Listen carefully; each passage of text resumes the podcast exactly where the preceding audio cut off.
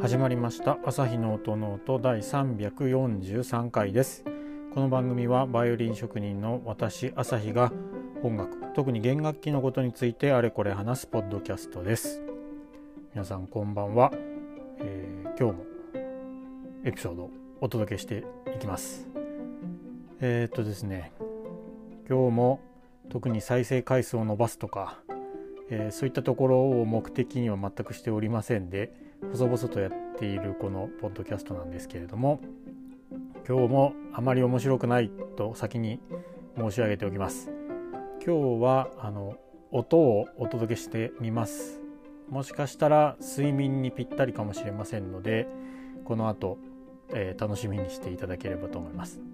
今回お届けするのはですね、えー、今楽器を作っているのでそのえー、楽器の表板と裏板を削っているのみの音これを各10分ずつぐらい、えー、総勢総総勢じゃないね。トータルでだいたい20分ちょっとぐらい、えー、ずっとそれを流すだけ。っていうことにしてみたいと思います。えー、表板はあのスプルースという、まあ、針葉樹の木。で裏板は、えーとメイプル広葉樹ですね。硬いです。でちょっとその辺の音の違いとかが分かるかどうかは微妙なんですけどもしそこが、えー、分かると面白いかもしれないですし、えー、うんまあその辺を聞いていただければなと思います。えずっとひたすらただ削ってるだけっていう感じなので、えー、つまらなければもうそのままおしまいと。いうことでもいいかもしれません。はい、木を削ってる音とかが好きだよっていう方はもしかしたら楽しんでいただけるかなっていうところもあります。でこれが私の工房の制作の風景というか音の風景なので、まあ、こんな感じで私は作ってますよということで、はい、その一端を皆さんにもご紹介っていう感じです。そうですね。あの結構音楽をかけながらやるとかいう人もいると思うんですよね。もしくはラジオをかけるとかですね。私は本当そういうのはつけて、えー、なんか作業っていうか制作もまあ他もできないですね。うんなんか木を削ってる音が自分が心地いいから他の音を聞きたくないとかっていうわけではなくてなんだろうなうん木を削っている時の手に伝わってくるこう飲みの感触まあカンナとかナイフとかそういう感触と部屋の中に響いていくその木の削れていく音ですよね。この辺がマッチしてるかっていうのが結構僕の中では重要でもし自分の中ではグッて力を入れたのに、うん、あんまりグッていう力がの音ではないとか逆にゆ緩い力でのみとかカンナを動かしたのになんかすごい力が加わってしまったような音が返ってきたりするとあもしかしたら割れるかもとかもげてしまうかもとかなんかそういったところの感覚っていうかその辺をなんだろうな、うん、伝わってくる感覚振動の感覚だけじゃなくて音とか、まあ、目もそうなんですけどその辺から感じていたいっていうのがあって基本は本当に音楽とかをかけてやるっていうことはないんですよ。なんだろうなもうすごい慣れた仕事とかだと、まあ、例えば毛替えとかあとはニスリタッチもまあ音つけて、うん、やったりもするんですけどあとなんだろうなそれこそそんなに考えなくていいこと、えー、この今回のその飲みの音はアーチあの表板も裏板も膨らんでると思うんですけど楽器。そのアーチを出していかないといけないのでっていうところでやっぱり音を聞きたいっていうところがあったんですけど例えば何かのこう荒削りをカンナでしていてもうこの狙ったラインまでとりあえず削ってしまえばいいとかいう時は流したりとかしてますかね。うん、でもキワキワになってそろそろこうちゃんと集中して、うん、線を越えないようにとかちゃんと平面が出るようにカンナをコントロールしてとかってなってくると止めたりいう感じになってくるのでですねなかなか人それぞれなのかなと思います。うん、それこそ本当音楽かけてやらないと調子が出ないっていう人もいると思いますし、うん、なんだろうな音楽も自分の好きな音楽クラシックだけじゃなくて本当好きな曲をかけてやるっていう人もいればラジオを聴いてるっていう人もいるかもしれないしテレビをつけてるっていう人もいるかもしれないしまあ様々なのかなと思いますね。はい、ということで今回はまあ本当のみで木を削ってる音をお届けしてみます。特にクイズにするつもりはないですけど前半と後半、まあ、1回目と1本目と2本目と特に何も言わずにえー、流してみようかなと思いますのでどっちがどっちなんだろうなとかうんあやっぱそれをしない方がいいな、えー、表板ので始まってで裏板で終わる。っていう感じ。表板が最初の方。裏板が、えー、2個目の方っていう感じで音を楽しんで見てもらえればなと思います。はいそれでは本編というか、はい、作業風景作業の音の風景をお届けしてみます。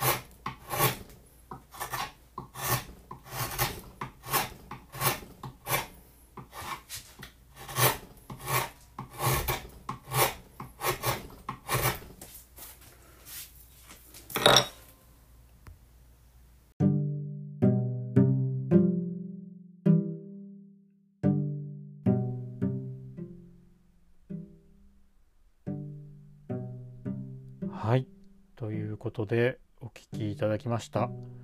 えー、バイオリンの表板と裏板のアーチ出しまあ荒削りなんですけど、えー、その音をお届けしてみました。最後まで早送りをせずに聞かれた方はすごいなと思います。一応私も聞いてはいるんですけど通して。なかなかずっとシャリッジャリっていう音が 続いていくだけの単調な、えー、音声なんですけれどもはいこんな感じで制作はひたすら、まあ、自分と向き合うっていうか木と向き合ってひたすらに削って削ってっていう感じになっていきます。もともとあの木材を買ってきてまあ形に整えてとかってやっていくんですけど最初どれくらいあるんだろうな。測ったことがないから分かんないんですけどうーん1キロぐらいはあるのかな。まあ、1キロは確実にあるんじゃないかなと思います。裏板の場合はもっと重いと思うんですよね。でそれが最終的には 100g とかそれぐらいまでになってしまうんですよね。ですんでほぼ他の部分はまあ木くずというか使われないっていう形になるのでまあ随分と SDGs ではないなっていう感じはしているいます。うん、何か余ったねものを他に利用できればいいなと思うんですけど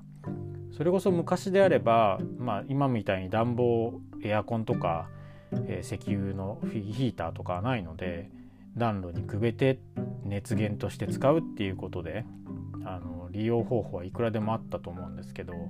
今は本当ただ可燃ごみになってしまうっていうのはすごいもったいないなっていう感じはしていてなのでうんなんかね利用方法があればなと思うんですけれどもはい。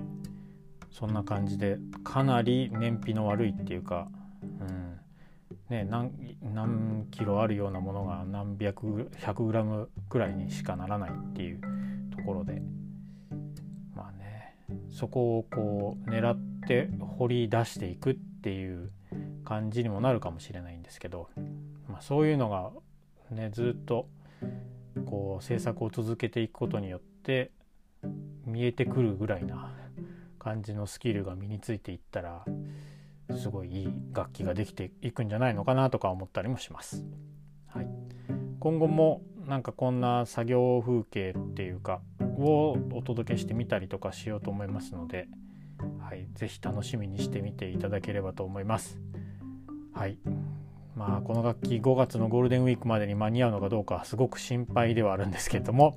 頑張って制作をして出来上がったらまたそれを演奏している風音